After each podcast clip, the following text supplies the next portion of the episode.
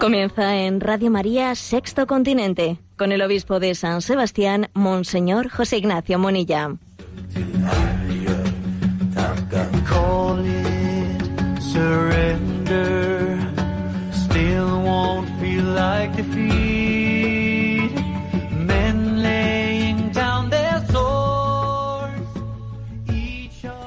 Un cordial saludo a todos los oyentes de Radio María. Un día más, con la gracia del Señor, nos disponemos a realizar este programa llamado Sexto Continente, que lunes y viernes de 8 a 9 de la mañana realizamos en directo en Radio María España. Hoy es 14 de septiembre, exaltación de la Santa Cruz, una fiesta, una fiesta que tiene su origen, su origen antiquísimo en el momento en el que se consagra la Basílica del Santo Sepulcro. Ha concluido, eh, se ha eh, Constantino se ha convertido al catolicismo, eh, Santa Elena también llegó a la tierra del Señor, mm, redescubrió, eh, volvió, sacó a la luz los lugares santos que habían estado que habían estado pues en una fase de ocultamiento por la persecución y entonces el Santo Sepulcro eh, pues es, es reconstruido, es construido la Basílica del Santo Sepulcro y en el año 331 pues es su consagración. Hay una, una anécdota especialmente conmove- conmovedora del origen de esta fiesta y es que allí se hizo una, una reliquia y entonces mm, yendo el emperador quiso cargar con la cruz, con la cruz de Jesucristo. Todavía estamos hablando de que se conservaba por aquel milagro que había tenido lugar cuando Santa Elena había eh, descubierto la fosa en la que los romanos echaban allí todos los crucifijos. Pues se produjo aquel milagro, quiso descubrir cuál de aquellos maderos eh, había sido el que había sostenido a Cristo crucificado. Trajeron un ciego de Jerusalén y hicieron pasar ante, ante su rostro los distintos maderos que habían encontrado en aquel foso en, el que se depositaban tantos maderos. ¿no? Uno de ellos le devolvió la vista a aquel ciego de Jerusalén y entonces, desde entonces se veneró esa cruz que había devuelto la vista al ciego de Jerusalén, se veneró como la, la cruz de Jesucristo. Llega este momento en el que se construye la Basílica del Santo Sepulcro, eh, sobre aquel lugar del Calvario, que al mismo tiempo está pegando como los que, los que hemos visitado Santo Sepulcro, pues el, el Calvario, también esa fosa donde fue encontrado esa cruz, la capilla de Santa Elena, como también el Santo Sepulcro, está todo bajo esa, esa gran basílica, que tiene el nombre del Santo Sepulcro, y entonces, bueno, pues hubo una gran procesión y el emperador eh, quiso llevar, cargar con la cruz. ¿Y qué ocurría? Pues que las vestiduras solemnes del emperador que él llevaba le, le hacían casi imposible, no, no, no podía eh, cargar con la cruz de Cristo. Y entonces el patriarca, que se llamaba Zacarías, que iba al, al lado del emperador, le indicó que tenía que despojarse de esas vestiduras esplendorosas imperiales para poder cargar con la cruz de Cristo. El emperador se quitó aquellas, aquellas vestimentas, se vistió de sayal y cargó con la cruz de Cristo. Fue, pues es un, es toda una lección, ¿no? Exaltación de la Santa Cruz. Exaltamos la Santa Cruz porque, porque devolvió la vista a aquel ciego de Jerusalén y, y es una imagen, decía San Bernardo, cuando las manos de Cristo fueron clavadas en la cruz, Él clavó también allí nuestros pecados. Nos devolvió la esperanza, nos devolvió el alma limpia. La cruz de Cristo es la que ha hecho el milagro de que el hombre entrase como pecador y fuese justificado desde esa redención de Jesucristo. La cruz, por otra parte, por otra parte, es aquella que nos ha, nos ha mostrado que el amor de Dios hacia nosotros es incuestionable. No hay otra respuesta al problema del mal que la cruz de Cristo, en la que Dios mismo sufrió, sufrió por nosotros mostrándonos su amor, compartiendo nuestro destino. Entonces, ¿qué, qué, qué lección nos quiere dar esta fiesta de la Santa Cruz? Y con esto quisiera que, que comenzásemos el programa de hoy. Pues que tenemos que tener una gran esperanza, ¿eh? que la cruz de Cristo hace un gran milagro. ¿Cuál es el milagro de la cruz de Cristo? Pues que, que la cruz de nuestra vida sea gloriosa. ¿Sí? Este es el milagro de la exaltación de la Santa Cruz. ¿Cómo se puede amar la cruz? A ver, es que no somos un poco eh, diciendo cosas como estas. ¿Acaso no somos un tanto, pues, masocas? No. En la cruz de Cristo se produce el mayor de los milagros y es la transformación del sufrimiento en gloria. Voy a concluir esta, esta reflexión de entrada con dos expresiones. Una de San José María, y otra es una saetilla carmelitana. San José María dice, cuando de verdad ames la cruz, tu cruz será una cruz sin cruz. Cuando de verdad ames la cruz, la cruz de Cristo, ¿eh? tu cruz será una cruz sin cruz. Porque se ha producido el milagro de que la gracia de Cristo ha hecho que nuestras cruces sean gloriosas y además sean llevaderas, como dice esta saetilla carmelitana. Lleva la cruz abrazada y apenas la sentirás, porque la cruz arrastrada es la cruz que pesa más. Así, pues, comenzamos el programa, pues afirmando nuestra fe en esta cruz de Cristo que es cruz gloriosa. Sí, que es una cruz dramática, es dramática, pero al tiempo que es dramática, es también gloriosa y nos abrazamos a ella en este acto de fe. Comenzamos o seguimos adelante con este programa de Sexto Continente que, como siempre os digo, pues tiene una interacción en las redes sociales con las cuentas de Instagram y de Twitter, arroba obispo Monilla, con el muro de Facebook que lleva mi nombre personal de José Ignacio Monilla. Hay una página web multimedia en ticonfío.org en la que tenéis pues, un montón de recursos enlazados, etcétera, y aprovecho para agradecer a todos esos voluntarios que llevan esa página web, sin los cuales pues yo no podría no podría ofrecer todo, todo, ello. ¿eh? Les agradezco de corazón su servicio. Y, deciros que hay también un correo electrónico sextocontinente arroba radiomaria.es al que podéis hacer llegar vuestras preguntas, etcétera. Bueno, hemos comenzado también en programas anteriores en este mes de septiembre una presentación del libro de Chesterton, del libro de Ortodoxia, que es una especie de apología, ¿eh? apología hecha por, por, Chesterton en la que nos dice cómo él finalmente se hizo católico, cómo finalmente descubrió la fe católica en un contexto, en un siglo XX, en el que Europa pues iba camino eh, desde esos parámetros modernistas iba parámetro iba camino pues de una concepción eh, materialista de la vida ¿eh? no religiosa de la vida. Y os acordáis de capítulos anteriores hoy nos toca el capítulo cuarto. Pues como Chesterton dice que él era él no había sido educado en la fe y entonces él intenta es un buscador de la verdad se lanza no como quien sale en, un, en una corbeta en un barco a buscar esa verdad y entonces pues se adentra en tempestades y busca esa verdad y finalmente los vientos le cambian el rumbo y, finalmente acaba entrando en un puerto y dice por fin descubrí la verdad no y entonces dice anda si este es el puerto del que había salido que es el puerto del cristianismo. O sea que claro o sea que esta eh, Europa había sido cristiana en sus raíces intenta buscar y no encuentra nada y al final el que verdaderamente encuentra es el que vuelve al puerto de partida, ¿no?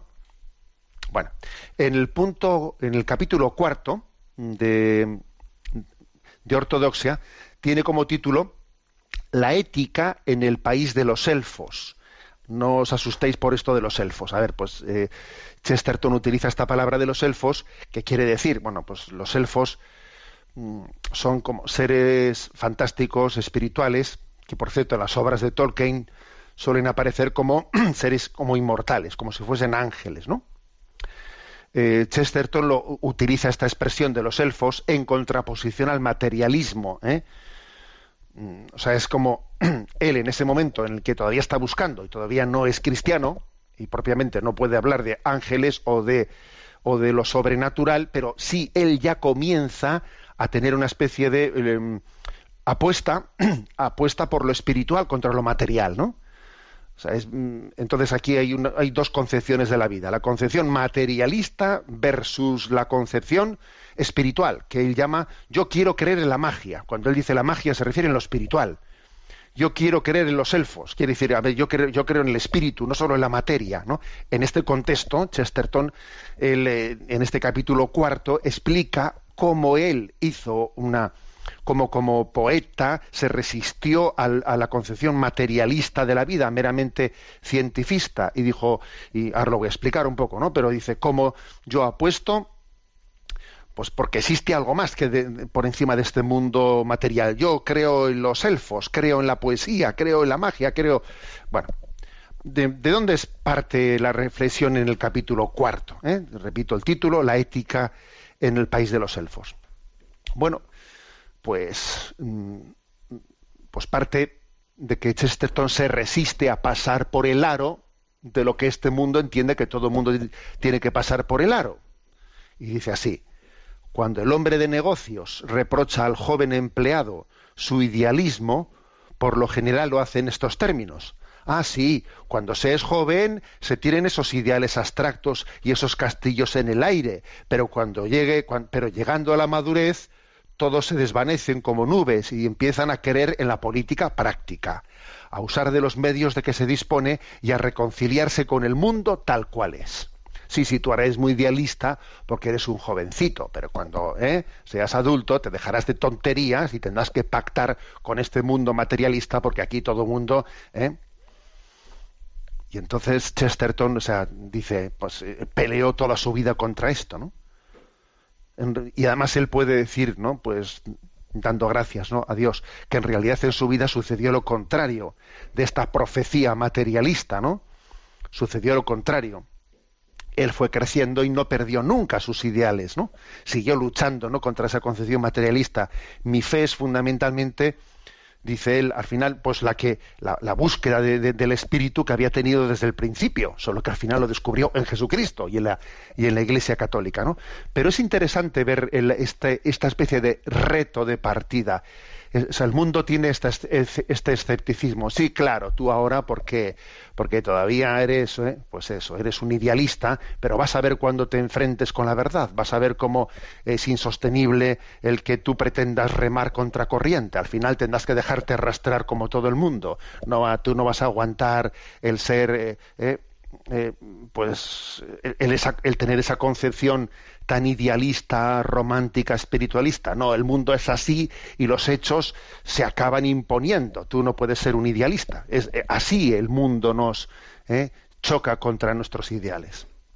Que por cierto, si me permitís una anécdota que creo que en alguna ocasión la he contado.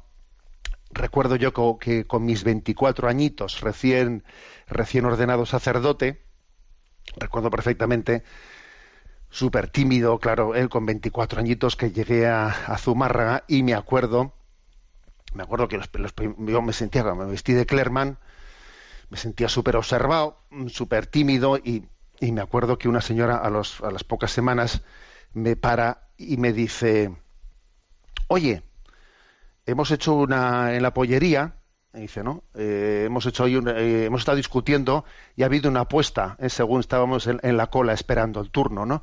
Ha habido una apuesta y la apuesta era que era septiembre, comenzaba el curso. La apuesta era que a ver si para Navidades ah, vas a aguantar con el Clerman ese puesto, con la tirilla esa apuesta, o si para Navidades te lo vas a quitar. Si aguantas hasta Navidades o no.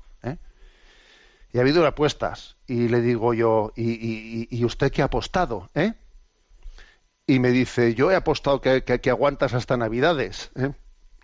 Y me acuerdo que le dije, bueno, pero si gana usted la apuesta ya me, ya me, ya me invitará al pollo, le dije, ¿no? Pero bueno, a mí lo que me impactó, lo que me impactó es la presión, ¿no? La presión de un mundo que dice, va, este es un idealista, vas a ver tú cómo en cuanto que empiece a pisar, a pisar el suelo firme, pues se deja, o sea, no va a tener más remedio que dejarse tonterías y pasar por el aro como todo el mundo. O sea, de este, mm, de este presupuesto parte Chesterton, de esta situación de alguien, ¿no? Que ve que, que el mundo tiene este planteamiento escéptico, escéptico de partida, ¿no? Y entonces él dice, a ver, yo mm, esos valores espirituales que Dios sembró en, mi corazón, aunque fui descubriendo a Jesucristo y a la Iglesia, pero esos valores los tenía desde el principio y gracias a Dios no, no he dejado de ser nunca pues un buscador y un peleón que no se ha conformado con este mundo y que ha vivido en pelea con él, ¿no? Entonces, bueno, pues Chesterton, él había sido pues políticamente un liberal, pero él eh, explica en este capítulo pues, cómo conjuga, conjuga esos, lo que tiene de valores, ¿no? Esa visión de, creencia en la democracia, etcétera, con, con, esa perspectiva espiritual. Y, dice él, por ejemplo, crecí como liberal y he, y he, creído siempre en la democracia, en la doctrina elemental de una humanidad autogobernada, pero explica lo que él entiende por democracia, ¿no? Y dice, en principio, dice, la democracia es que las cosas esenciales para, para los hombres son las cosas que poseen en común, no las cosas que poseen por separado. O sea, tiene Chesterton tiene una visión mm, no individualista, sino una visión social en la que en la que todos vamos en este barco, estamos para apoyarnos unos a otros. Esta es una gran apuesta de familia, ¿eh? es una gran apuesta. Tenemos una vocación, vocación social, vocación política que forma parte de, ¿eh? nuestra, de nuestra, no, cada uno sálvese como, como pueda, busca mi bienestar y olvídate de los demás, que es una concepción horrorosa, ¿no? Pero esto es, esto es precioso lo que viene ahora, ¿no?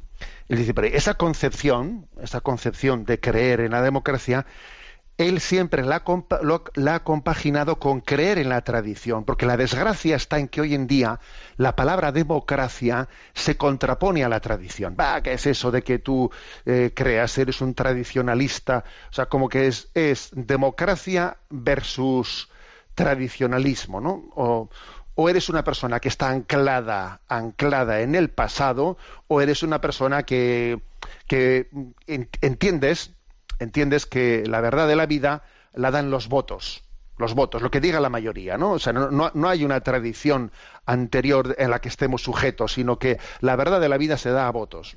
Cualquier cosa, a votos, ¿no? Es como reinventar continuamente la, verdad de la vida a votos, como si, como si la metafísica viniese de la sociología. Oiga, eh, ¿cómo que la metafísica viene de la sociología? Y entonces Chesterton, en esta trampa de confrontar creencia en la democracia contrapuesta a, a despreciar, ¿no? A despreciar la tradición, dice unas frases que son inolvidables. Dice, nunca he podido comprender de dónde es que la gente ha sacado la idea de que la democracia se opone en cierta forma a la tradición. La tradición es sólo la democracia prolongada a través del tiempo. Tradición significa dar votos a la más oscurecida de las clases sociales, nuestros antecesores.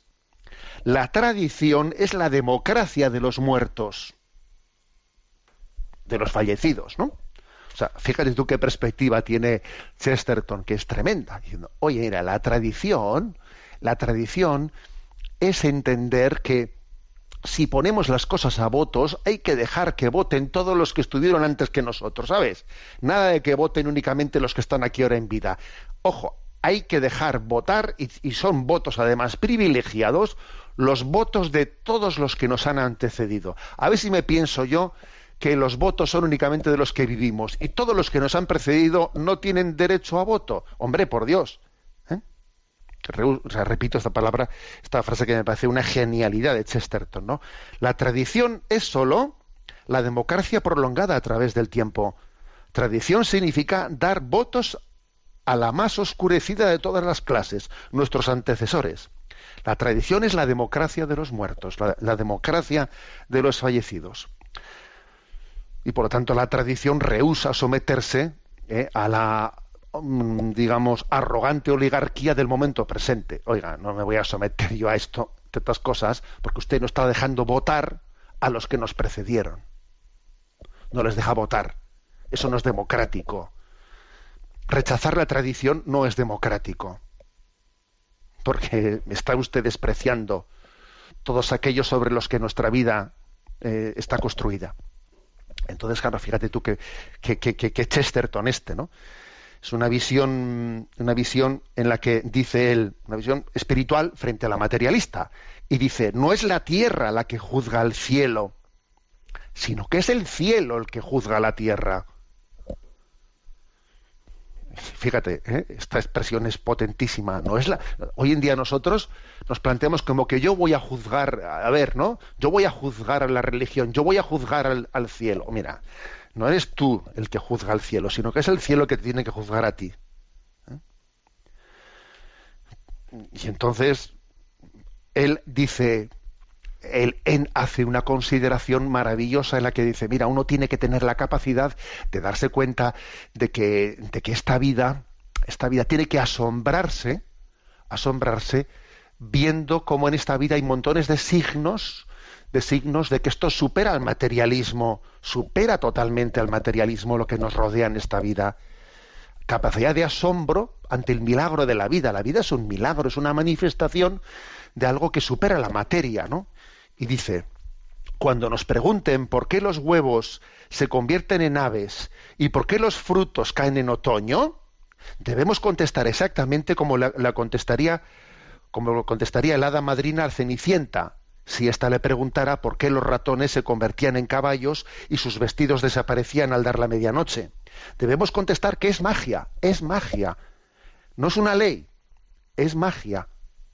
O sea, él quiere decir, oye, explicar por qué la naturaleza, por qué, mira, eso, eso tienes que darte, tienes que asombrarte y darte cuenta de que el orden de la naturaleza es un milagro, es un milagro.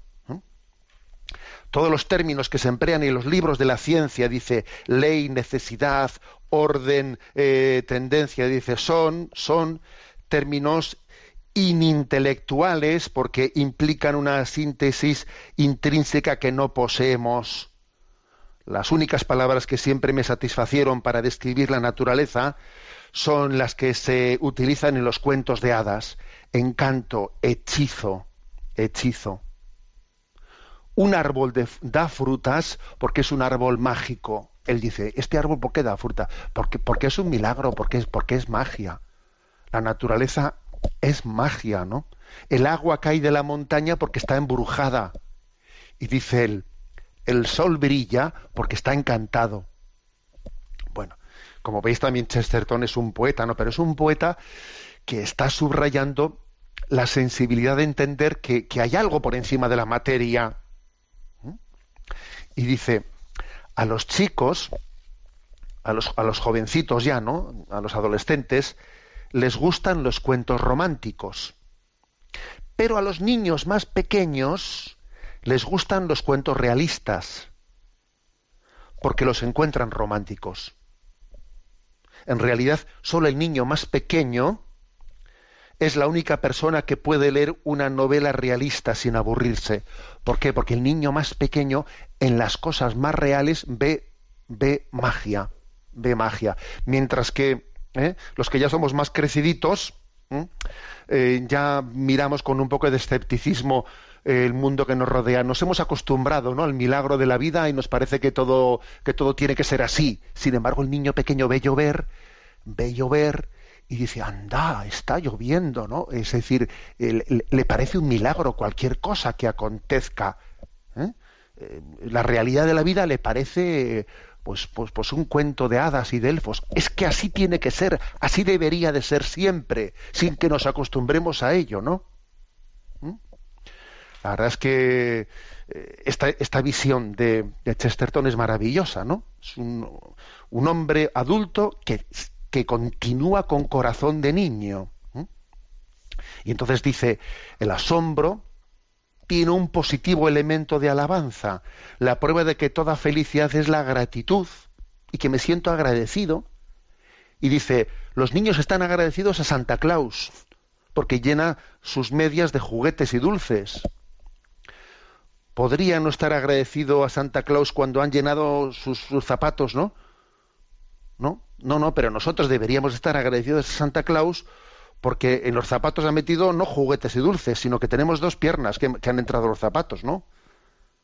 Agradecemos a la gente los regalos que nos, de cumpleaños de cigarrillos y zapatillas y no debería de agradecer a, a alguien el regalo de haber nacido, por ejemplo, ¿no?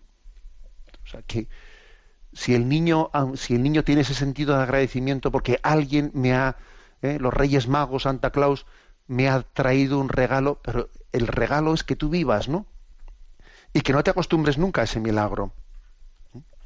Porque dice él porque el materialismo el materialista es como un loco que está en una prisión y es la prisión de su pensamiento de su ideología que le tiene incapaz de ver la realidad más allá no esta gente, dice el materialista, ¿eh? está en una prisión muy amplia, una prisión muy es la, prisión de su mundo científico, en el que se autoengaña, en el que se autoengaña. Resumen ¿eh? de la cosmovisión chestertoniana de Chesterton. Lo dice en cuatro puntos. Es curioso. Primero, que este mundo no se explica por sí mismo. Segundo, que que hay que entender que, que hay una magia, que hay una magia, que, que tiene un significado, que hay que irla descubriendo, ¿no? Eh, magia entendamos por sobrenatural, por espiritual. Tercero, que en- se, se, mm, se queda impactado por la belleza, por la belleza de este mundo, ¿no? Que aunque tiene sus, sus límites y sus defectos, pero tiene una belleza inconmensurable. Y por último, cuarto, dice, comprendí que la forma adecuada de agradecerlo es tener una especie de humildad y de restricción.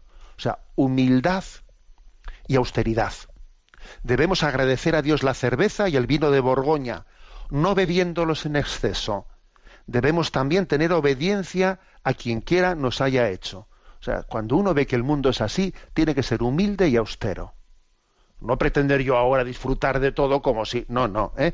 O sea, dice él, agradecer a Dios la cerveza y el vino de Borgoña, no bebiéndolos en exceso, sino bebiéndolos con sentido de vaya regalo que me han dado, pero sin pretender yo ahora poner esta creación al servicio egoísta mío. Y finalmente, ¿eh? dice él, y lo más extraño, vino a mi mente una vaga y vasta impresión de que en cierto modo todo bien era un remanente a almacenar y a conservar como sagrado, un remanente salvado de la primera ruina. El hombre ha, ha salvado su bien como Robinson Crusoe salvó sus bienes. Los ha salvado de un naufragio. Todo eso sentí. Y los años me dieron valor para sentirlo. Y en todo esto todavía ni siquiera había pensado en la teología cristiana, todavía no había descubierto a Jesucristo, pero qué, pero qué impresionante, ¿no?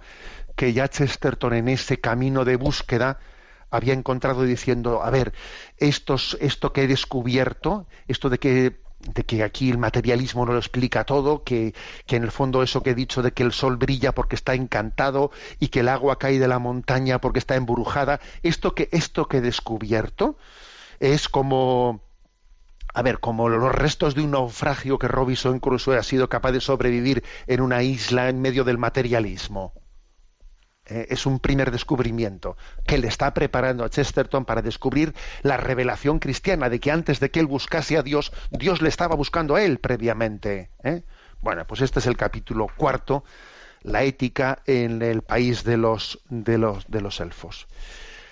Exaltación de la Santa Cruz. Vamos a escuchar una canción O Cruz eh, cantada por el, por el grupo de consagradas de Regnum Christi.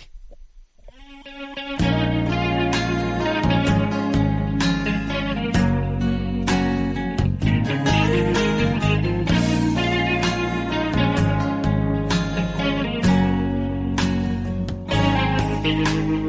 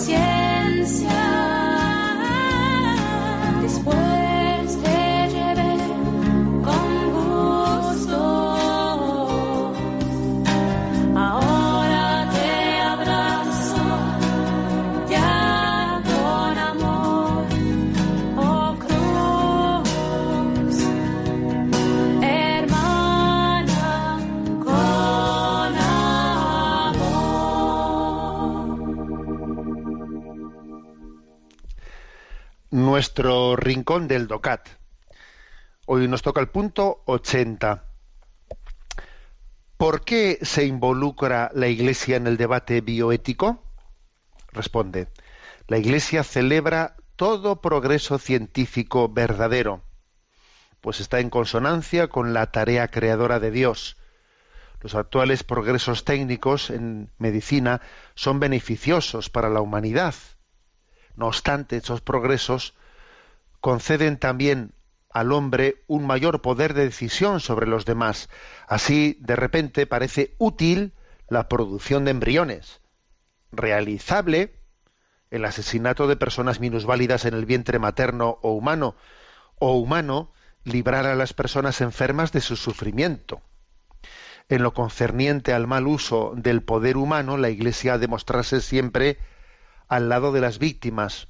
No puede ser que la investigación se vea instrumentalizada y que de repente ésta se vuelva en contra de los seres humanos, o especialmente en contra de los miembros más débiles de la sociedad.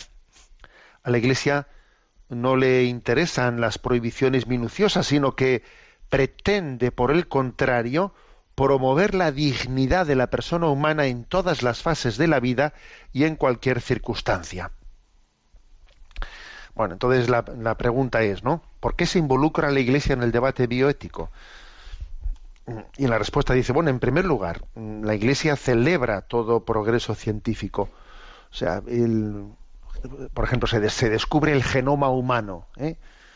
Se ha descubierto el genoma humano. Pues eso la Iglesia lo celebra, lo celebra. ¿eh? Recuerdo, hay personas, ¿no? Que tienen esa concepción de que lo, de que lo científico, lo científico es en detrimento, es en detrimento de la concepción religiosa y es absurdo. Recuerdo perfectamente eh, pues que cuando se, salió aquella noticia de que el genoma humano había sido eh, pues mm, de- descifrado, o sea que existía esa capacidad de decir, ¿no? Pues a ver, el genoma humano es este, ¿no? Y tiene, vamos, millones y miles de millones de datos, ¿no? Cuando salió eso hubo algunos chistes en la prensa gráfica, había un chiste en el que iba un ángel y le decía a Dios, ¿no? Le decía, oye, han hackeado, han hackeado el genoma, lo han hackeado, ¿no? Y dice, tendremos que clavar, tendremos que cambiar la clave, la clave secreta, ¿eh? O sea, como si, ¿eh? como si el conocimiento científico fuese una especie de robado al secreto de Dios de la vida. A ver, es absurdo. Cuando el Señor dice, ¿no? Cuando dice, creced, multiplicaos, dominad la tierra, ese mandato del Señor, dominad la tierra, es un mandato a conocer, ¿no? A conocer. eh, a lo curioso, por cierto, es que cuanto más se conoce de la naturaleza, más consciente se es de que es mucho más lo que no se conoce. Es como que uno va abriendo una puerta y cada vez que abre una puerta se encuentra pues una habitación con ocho puertas más y abre cada una de esas ocho puertas y se encuentra una habitación con ocho puertas más. O sea, es decir, la verdadera ciencia es aquella que avanza y avanza y cuanto más avanza, más consciente es de su pequeñez y dice que estamos ante un misterio que, no, que nos supera, que no se agota nunca, no se agota nunca. Por eso el, reto, el reto científico del conocimiento de las leyes del mundo es absurdo contraponerlo a la visión, a la visión religiosa. ¿eh? La ciencia, un poco de ciencia, un poquito de ciencia te hace soberbio. Mucha ciencia te hace humilde. Bueno, entonces, dicho esto, ¿no? O sea que, que ojalá, ojalá hubiese mucho mayor conocimiento científico de la realidad. Y un conocimiento que por otra parte nos haría caer en cuenta de la maravilla de la creación, de que las leyes de la creación, o sea, de que el orden de la creación es imposible que sea una mera casualidad, es un absurdo. El poder decir, no, y todo, y todo este orden es una mera casualidad. Bueno, ¿eh? ojalá, ¿no? Hubiese una mayor. Bien, pero al mismo tiempo, lo que este punto 80 del DOCAT está subrayando es que celebramos todos los avances, ¿no? Los avances científicos. Pero ojo, los avances científicos tienen que ser puestos al servicio del hombre. ¿Eh? La ciencia, la ciencia está al servicio del hombre, no el hombre al servicio de la ciencia.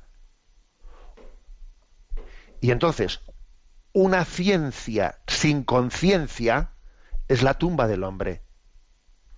Una ciencia sin conciencia es, es agresora para nosotros. Porque, porque, porque este- esta es la clave. Una ciencia sin conciencia hace que, que el hombre deje de ser el rey de la creación. Hace que perdamos conciencia, o sea, que perdamos la que perdamos eh, eh, esa centralidad que tenemos que tener en la creación, de que las cosas están al servicio del hombre, no el hombre al servicio de las cosas. ¿eh? Porque es que además cuando hacemos de la ciencia, de la ciencia y no del hombre y no de la conciencia el centro, ¿qué ocurre? Que es la ambición el centro. Entonces, claro, resulta que yo tengo que ser el primero, y entonces tengo que ser el primero a ver si consigo ser yo el primero, el que pase en la historia por el que fue capaz de cruzar, ¿eh? de hacer un híbrido entre la cabra y el ser humano. Pero, a ver, digo, digo una, burrada, digo, ¿verdad? Pero vamos, me entendéis. O sea, entonces resulta que el hombre, la, la finalidad no es el bien del hombre, sino es la ambición, es la ambición y es el poder y, y vete tú a saber qué intereses ocultos que no están al servicio del hombre. Luego, esta es la clave, o sea, la Iglesia dice sí a la ciencia, pero una ciencia con conciencia al servicio del hombre, no al servicio de ambiciones y de intereses, de intereses ocultos. Pero claro, tener un avance científico, ¿no? Para que el hombre se crea, por ejemplo, con la capacidad de, de fabricar embriones artificialmente, en virtud de que les voy a dar una utilidad, porque hoy en día, en- en- curiosamente, esto lo decía nuestro, nuestro Papa Emérito Benedicto XVI, si quieres justificar en esta mentalidad nuestra practicista, ¿no? Si quieres justificar algo ante la opinión pública, di que es útil para algo, que te sirve para algo. Es que esto sirve para no sé qué. Y entonces ese, ese argumento de utilidad, de practicidad, ya te da patente de corso, bandera de corso para lo que sea. ¿Mm? Pero claro, las cosas, que algo, que algo sea mm, éticamente aceptable, requiere también que tenga un respeto hacia nosotros mismos, ¿eh? hacia nosotros mismos. Y existe un prójimo, ¿eh? existe un prójimo. ¿eh?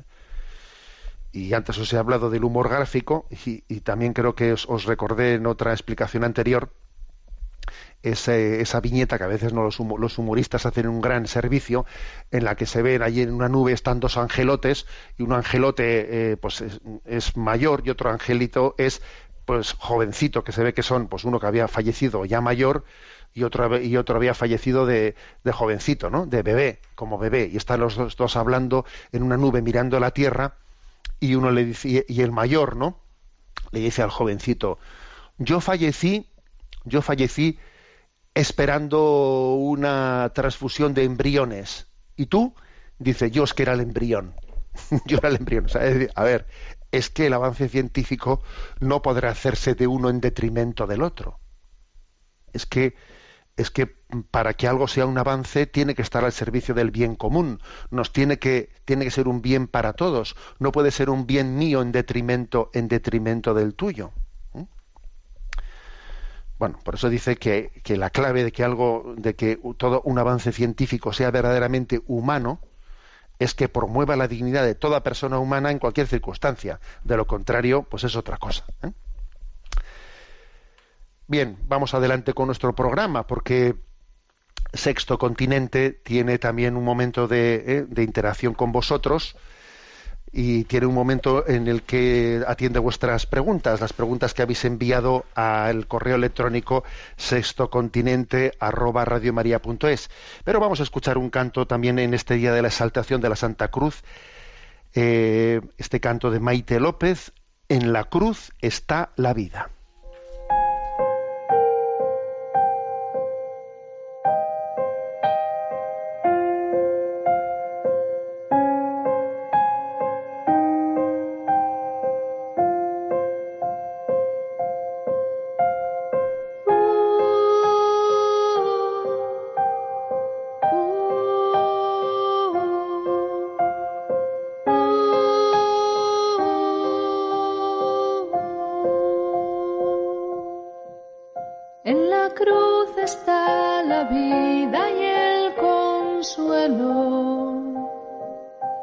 Sola es el camino para el cielo. En la cruz está la vida y el consuelo. Y ella sola es el camino para el cielo. En la cruz está el Señor de cielo y tierra y el gozar de mucha paz aunque haya guerra. Todos los males destierran este suelo y ella sola es el camino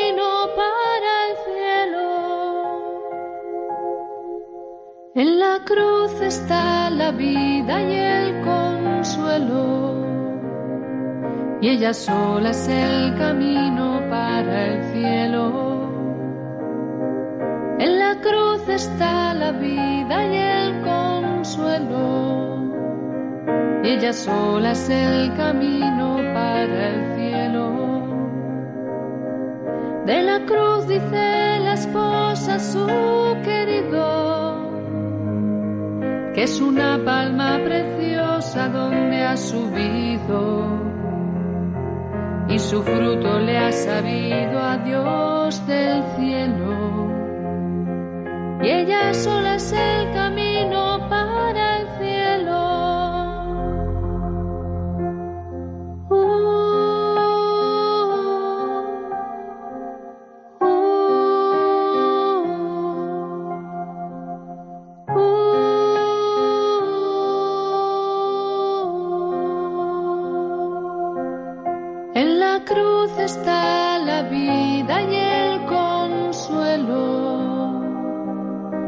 y ella sola es el camino para el cielo.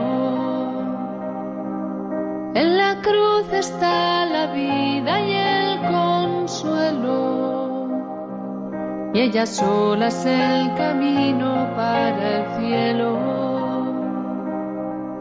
Es la cruz el árbol verde y deseado de la esposa que a su sombra se ha sentado para gozar de su amado el rey del cielo. Y ella sola es el camino para el cielo. En la cruz está la vida y el consuelo. Y ella sola es el camino para el cielo.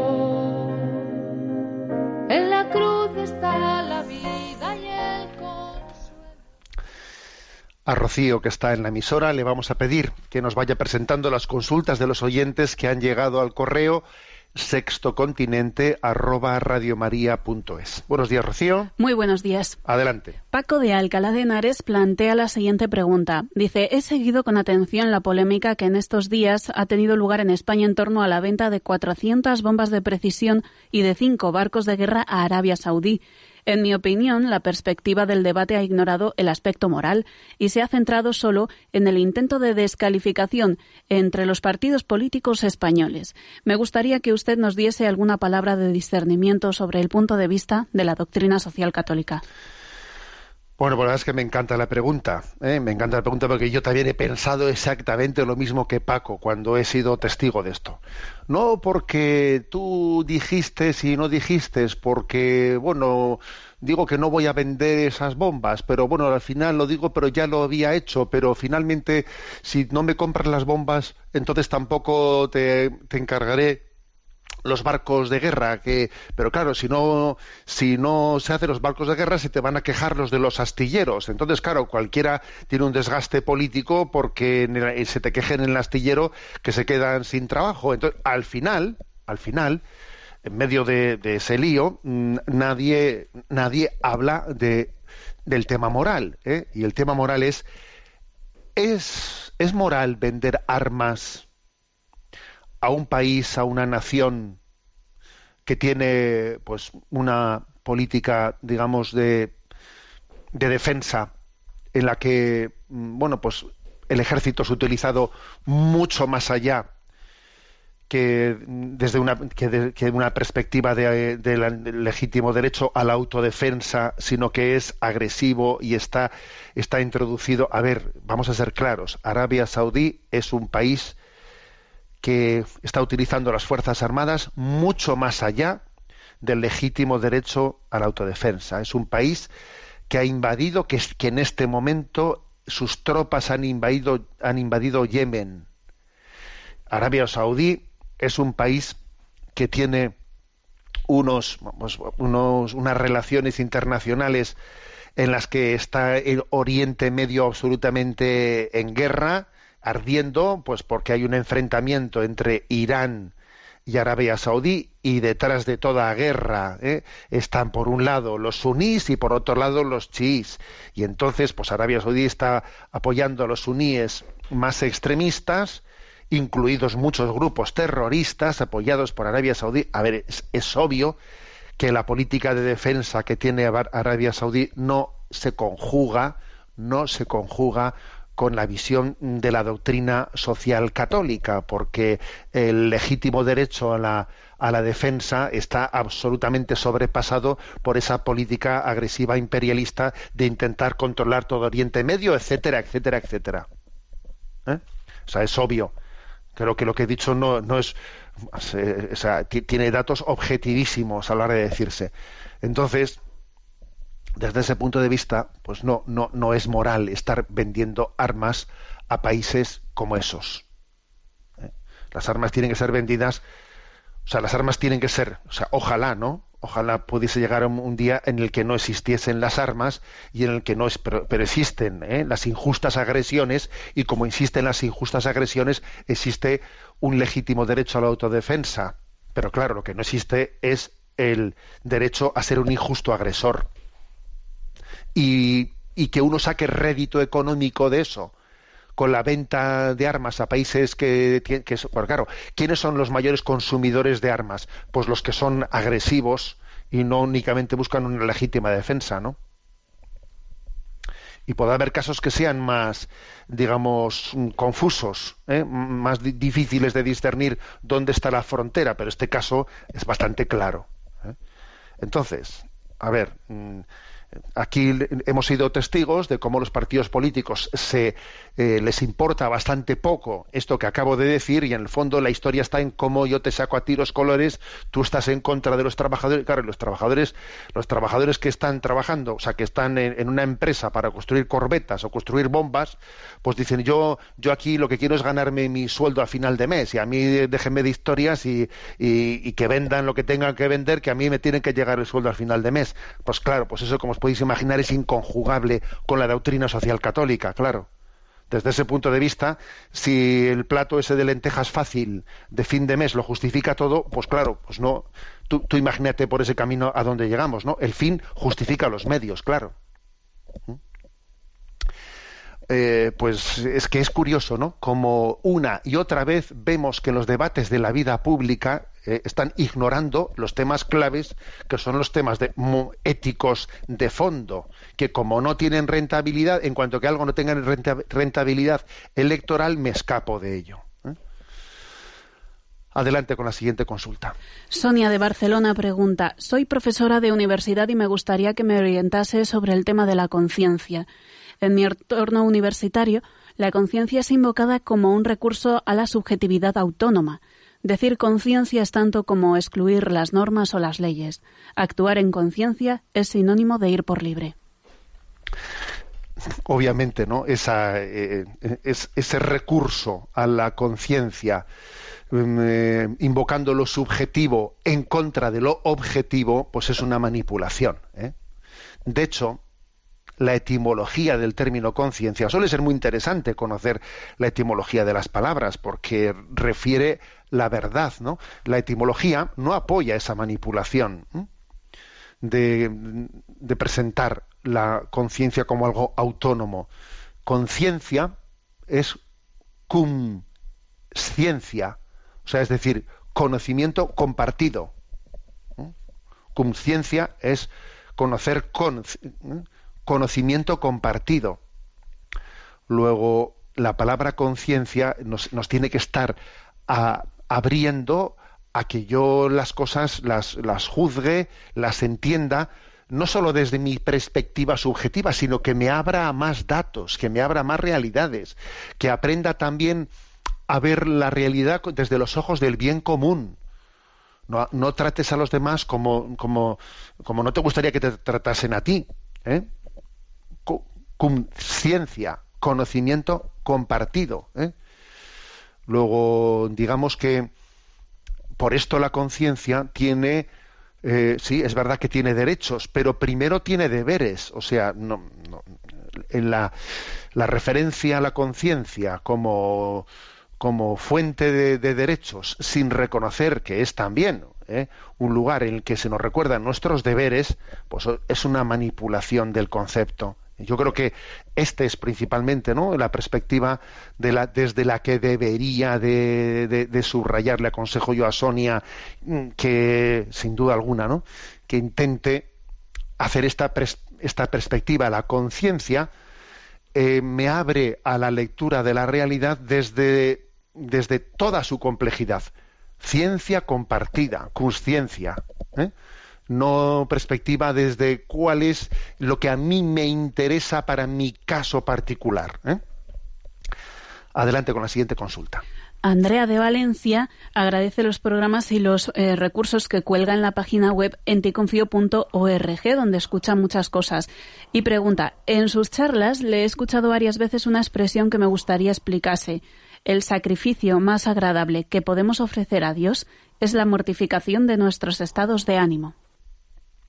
Sí, eso, la verdad es que me, mm, con frecuencia me ha ocurrido eh, el hecho de que, me hayan dirigido preguntas sobre este aspecto. ¿eh? Mm, el sacrificio más agradable que podemos ofrecer a Dios es la mortificación de nuestros estados de ánimo. ¿Por qué eh, insisto tanto en esto? Pues porque otro tipo de sacrificios, está bien que también los ofrezcamos, otro tipo de sacrificios que se refieren más eh, pues a ofrecer eh, limosnas, ¿eh? que, se refiere, que, se, que se refieren más a ofrecer sacrificios, cosas que, mm, que físicamente nos cuestan. Nos cuestan, pues, por ejemplo, el prescindir de una comida o el prescindir de cosas que, que pueden ser para nosotros muy, vamos, muy, muy costosas, ¿no? Aun siendo valiosas, aun siendo valiosas, son ofrendas de, aspectos que de alguna manera están fuera de nosotros mismos, que son exteriores a nosotros mismos. Claro, que están, que tienen implicaciones que, tenemos la voluntad muy sujeta a esas cosas exteriores, pero son cosas exteriores. Mientras que ofrecer a Dios la mortificación de nuestros estados de ánimo, ¿eh? es de alguna manera es el sacrificio interior de tu vida, es a darte cuenta de que el demonio cuando nos ataca en directo, eh, el, ataque del, del demonio en directo en nuestra vida se suele caracterizar especialmente por el ataque a nuestros estados de ánimo, por robarnos la alegría, por robarnos la esperanza, por hacer que estemos tristes cuando en el fondo tenemos muchos motivos para estar alegres. El ataque del demonio, el, que hace en directo, no tanto a través de- del mundo o de la carne, sino el que, el que realiza él, de una manera inmediata, suele ser el ataque a nuestros estados de ánimo, llevándonos a la tristeza y a la desesperación, cuando en el fondo de nuestra vida hay razones para la alegría, aunque haya problemas, y hay razones para la desesperanza, para la esperanza, perdón. ¿eh? Entonces, la mortificación más agradable que podemos ofrecer a Dios es el ayer contra en nuestros estados de ánimo, el no permitirnos, no, permitirle ¿eh? al demonio el que nos robe la esperanza, el que nos robe la alegría. Pues no, Señor, no pienso dejarme arrastrar por este estado de ánimo, porque me está privando de la esperanza, me está queriendo ocultar todos los dones de Dios. ¿eh? Y entonces uno mm, hace un ayer contra su estado de ánimo y no se permite a sí mismo, o mejor dicho, no le permite al demonio robarle esa, esa alegría. Tenemos el tiempo cumplido. La bendición de Dios Todopoderoso, Padre, Hijo y Espíritu Santo descienda sobre vosotros. Alabado sea Jesucristo. Oh, freeze the arrow in the air. Make your mark and leave it hanging there. Oh, be the first to turn around. Take the leap to land on higher ground. Han escuchado en Radio María Sexto Continente, dirigido por el obispo de San Sebastián, Monseñor José Ignacio Monilla.